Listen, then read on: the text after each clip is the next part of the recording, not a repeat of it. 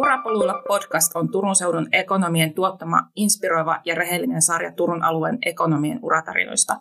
Yrityksistä ja erehdyksistä, onnistumisista, epäonnistumisista sekä merkityksellisen työn etsimisestä ja löytämisestä. Tällä toisella kaudella keskustelemme vieraidemme kanssa paitsi työstä henkilöstöalalla, myös työnhausta ja rekrytoinnista työnhakijan näkökulmasta. Kiva, kun liityt seuraamme tänään tänne vanhan suhtorin kupeeseen kuuntelija. Tänään vieraanamme on Hannele Larkovuo, joka on suorahakujen ja rekrytointien ammattilainen. Aiemmin Hannele on työskennellyt urallaan markkinointi- ja koulutustehtävissä. Hannele on jo vuosia toiminut vapaa-ajallaan aktiivisesti Norkauppakamarissa. Hannele on myös Turun seudun ekonomian hallituksen jäsen ja vastaa hallituksessa työ- ja ura-asioista yhdessä Hanna Tähkähonaan kanssa. Hannele asuu Turussa ja hänellä on kaksi lasta ja puoliso. Hannelen kanssa keskustelemme tänään Hannelen omasta urasta, työmarkkinoista ja suorahauista. Minä olen Anu Keltaniemi. Ja mä oon Hanna Tähkäaha. Tervetuloa meidän vieraaksi Hannele. Kiitos. Kun tätä jaksoa nauhoitellaan, ollaan, ollaan lokakuussa ja ulkona aika vetinen sää. Hannele, miten sun päivä on alkanut? No kiitos ihan oikeastaan aika tehokkaasti, että tota, ehkä toi lähestyvä viikonloppu tuossa saa tekemään asioita valmiiksi ja tota, te, kerkisin tuossa tehdä vähän, vähän töitäkin aamulla ja vilkasin aamun lehden Turun Sanomat, että on tot, se on mulla ollut aina semmoinen hyvä rutiini, että tietää sitten päivän aikana, kun on töissä, että mistä, mistä puhutaan, että ulkona valitettavasti en ehtinyt käydä, koska tosiaan on niin kurja sää ja eikä mulla ole edes sitä koiraa. Sä oot valmistunut Turun kauppakorkeasta. Mitä aineita sä opiskelit siellä? Mun pääaineena oli hallinto ja sitten mä opiskelin monipuolisesti kieliä. Mä olin lukiossa jo, tykkäsin tosi paljon kielistä ja, ja tota, sitten mulla oli kauppaoikeus myös sivuaineena. Että tota, gradun tein sellaisesta aiheesta kuin työ- ja perhe-elämän yhteensovittaminen ja se oli, oli silloin ehkä vähän niellä sellainen asia, mistä ei paljon puhuttu ja mä jotenkin koin, että se on asia, mikä mua itseäni askarrutti, että miten uralla menestyvät ihmiset voivat yhdistää perheen ja työn. Kuulostaa tosi mielenkiintoiselta nämä opiskelut ja, opiskelut ja gradukin olisi voinut ohjata, ohjata sinua ihan eri suuntaan, mutta nykyisin sä työskentelet kuitenkin suorahakukonsulttina.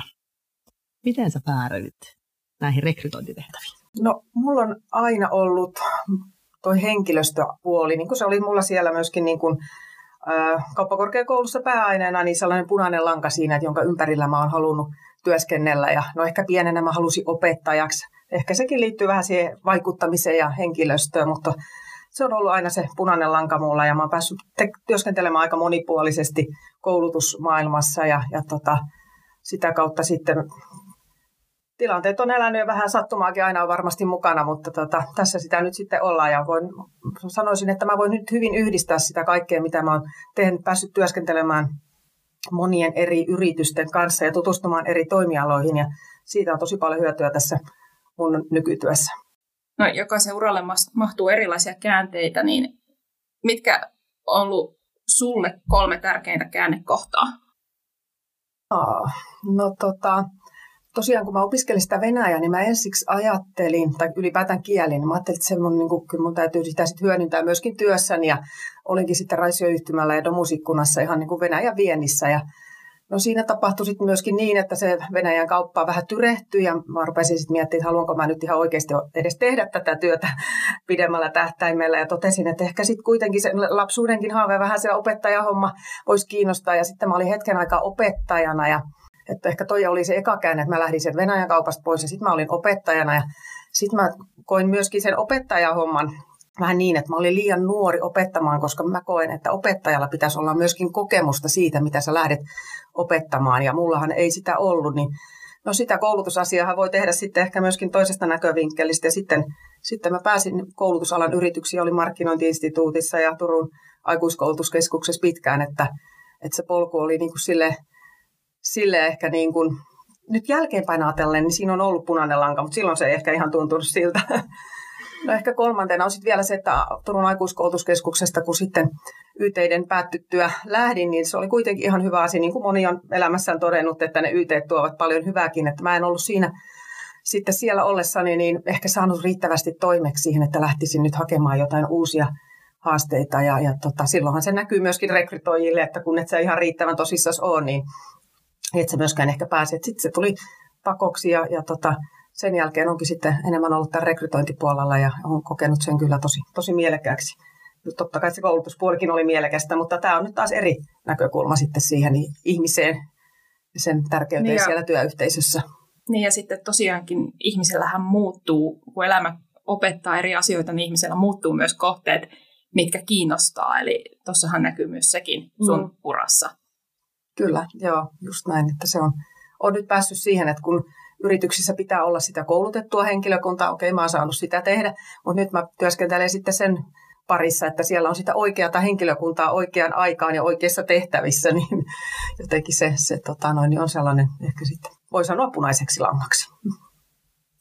Ja toi on hyvä, mitä sä sanoit just, että näin jälkikäteen se punainen lanka löytyy, koska meilläkin on paljon nuoria kuuntelijoita ja he, he ehkä kuuntelee, että tässähän on ollut aina se punainen lanka, mutta tosiaan jälkikäteen sen ehkä paremmin näkee, että ei sitä siinä vaiheessa, kun joko, joko intuitio tai, tai tota, tilaisuudet ikään kuin johtaa yhdestä asiasta toiseen ja uusi, uusi työpaikka, niin ei se ehkä siinä vaiheessa näyttäydy, mutta jälkikäteen se onkin mm. sitten helpommin Joo. löydettävissä. Vai, joo, juurikin näin, että harva pystyy suunnittelemaan uransa niin täydellisesti, että musta tulee toimitusjohtaja tai mitä ikinä sitten haluaisikaan olla, että kun kuitenkin sattumalla on monesti myöskin sormensa pelissä näissä ura-asioissa, sekä hyvässä että pahassakin totta kai, mutta useimmiten onneksi hyvässä, että kun osaa avata suunsa esimerkiksi oikeassa paikassa tai sattuu vaan olemaan oikeassa paikassa oikeaan aikaan, niin asioita tapahtuu hyviäkin. Toi tulee muuten näissä meidän podcast-jaksoissa tosi usein esille, että tarvitsee ymmärtää sanoa ääneen, mitä haluaa ja mihin päin on menossa. Se on musta hyvä neuvo kyllä ollut tässä aikaisemmin ja edelleen todella hyvä neuvo. Joo. Oikeastaan tähän liittyen täytyy kysyä, kun sä näin rekrytoijana, niin käytätkö näitä kysymyksiä, että missä oot viiden tai kymmenen vuoden päästä? Kyllä, joo, kyllä tässä on aika paljon samantyyppistä asiaa, mitä itse joo, joo. olen juurikin tällä viikollakin käyttänyt työssäni. Joo. Minkälaista vastausta siihen yleensä halutaan rekrytoijan kuulevan? No sanotaan, että viisi vuotta rupeaa nykyään jo olemaan aika pitkä aika, mm. kun tässä nyt on tämä korona-aika on ehkä osoittanut sen, että ei voi yhtään tietää, mitä vuodenkaan päästä on. Et tota, ehkä sellaisia, niin kuin sut sanotaan, maltillisia vastauksia on niin kuin ehkä oh, tota, noin, niin kuin uskottavampi ainakin kuulla. Aivan. Että jos, jos kuvittelee jotain, että mä olen GE tai jonkun GM toimitusjohtaja, niin ne vähän kuulostaa sitten, että et tota, ei ehkä. Ihan realistista. Niin.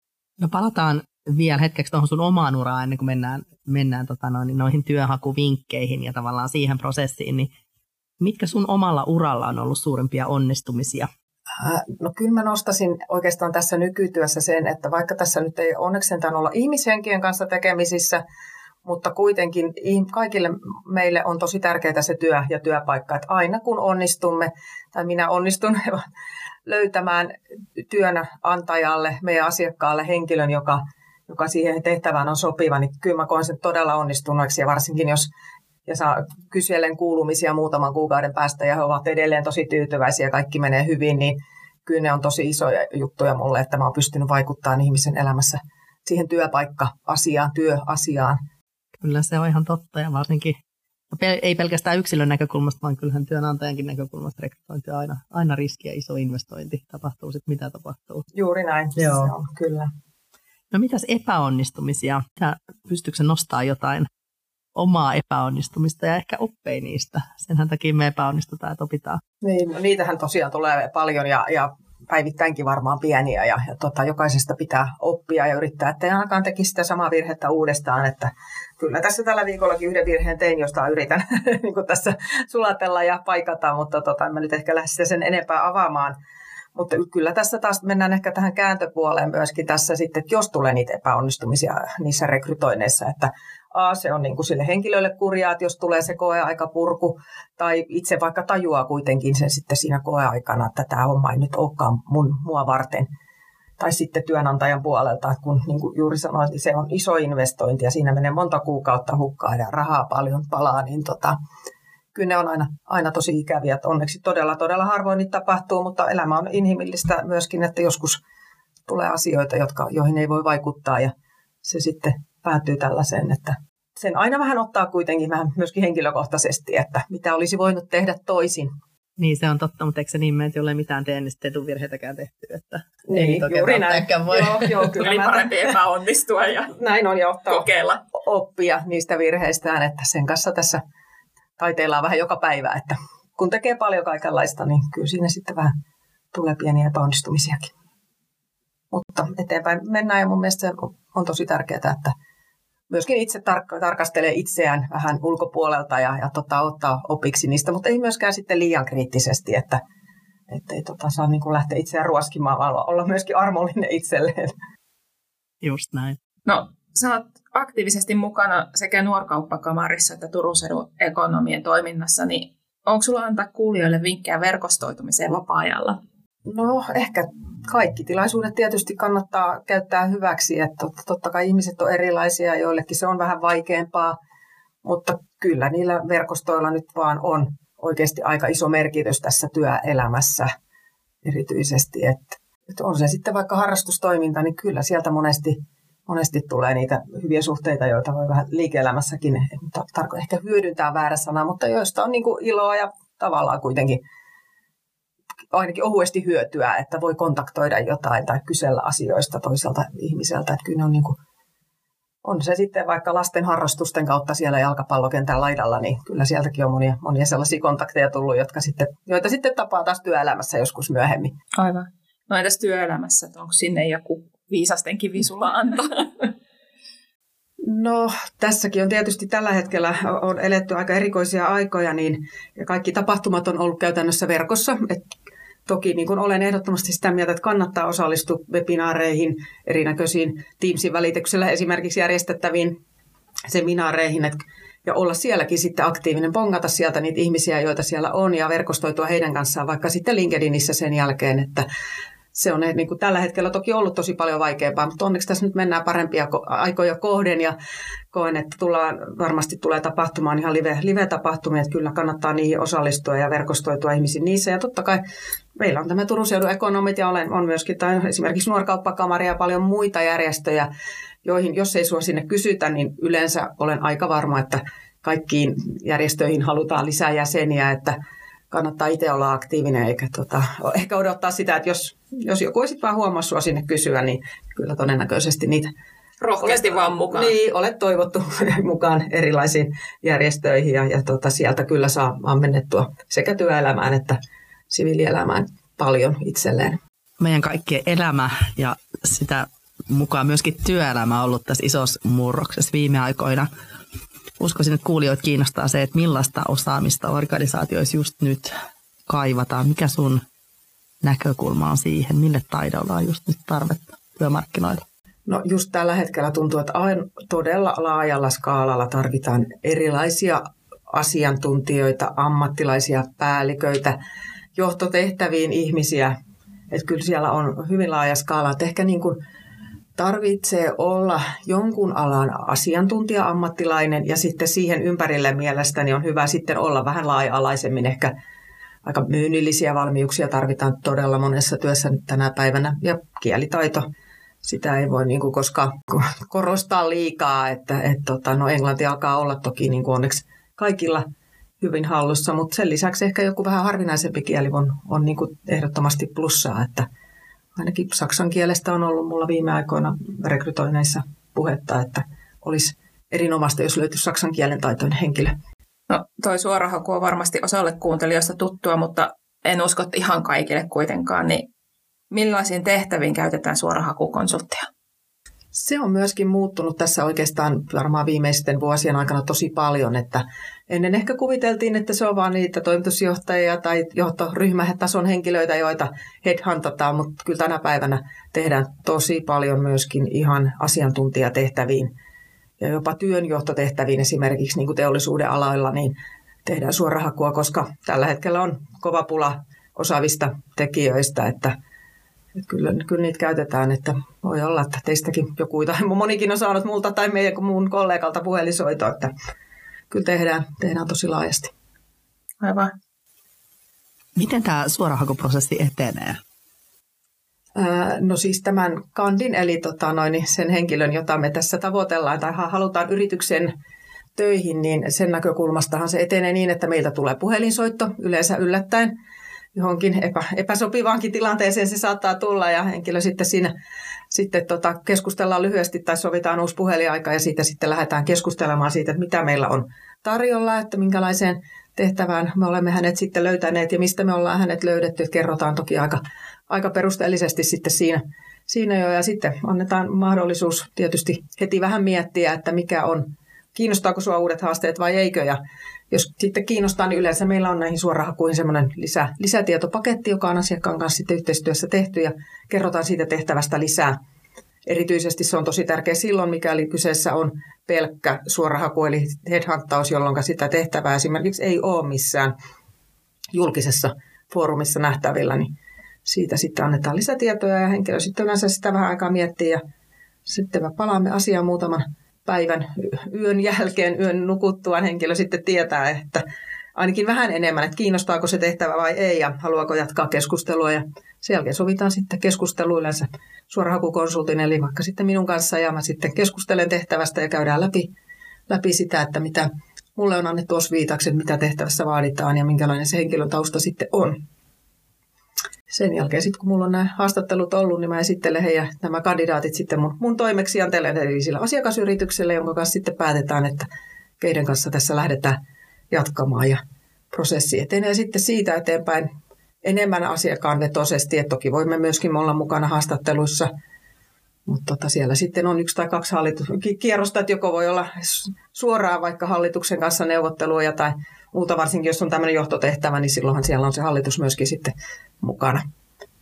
Joskus, tai aika usein tulee myöskin soveltuvuusarvioinnit, että meillä on sitten psykologiset soveltuvuusarvioinnit käytössä myöskin tuolla, tuolla personaalilla ja voidaan, voidaan niitä sitten tehdä ja käydä, käydä niiden tulokset myöskin sitten toimeksiantajan kanssa läpi ja sieltä se päätös sitten pikkuhiljaa lähtee, lähtee kypsymään ja tähän on niin kuin Kandinkin kannalta tietysti tämän ketä me olemme tähän tehtävään houkutellut, niin aina semmoinen niin kuin prosessi, jonka aikana sitten henkilö joko sitten tulee innostuneemmaksi siitä tehtävästä ja tajuaa, että tämähän on oikeasti se, mitä mä oon aina halunnut, tai toisaalta sitten se, se kääntyy se vaakakuppi toiseen suuntaan.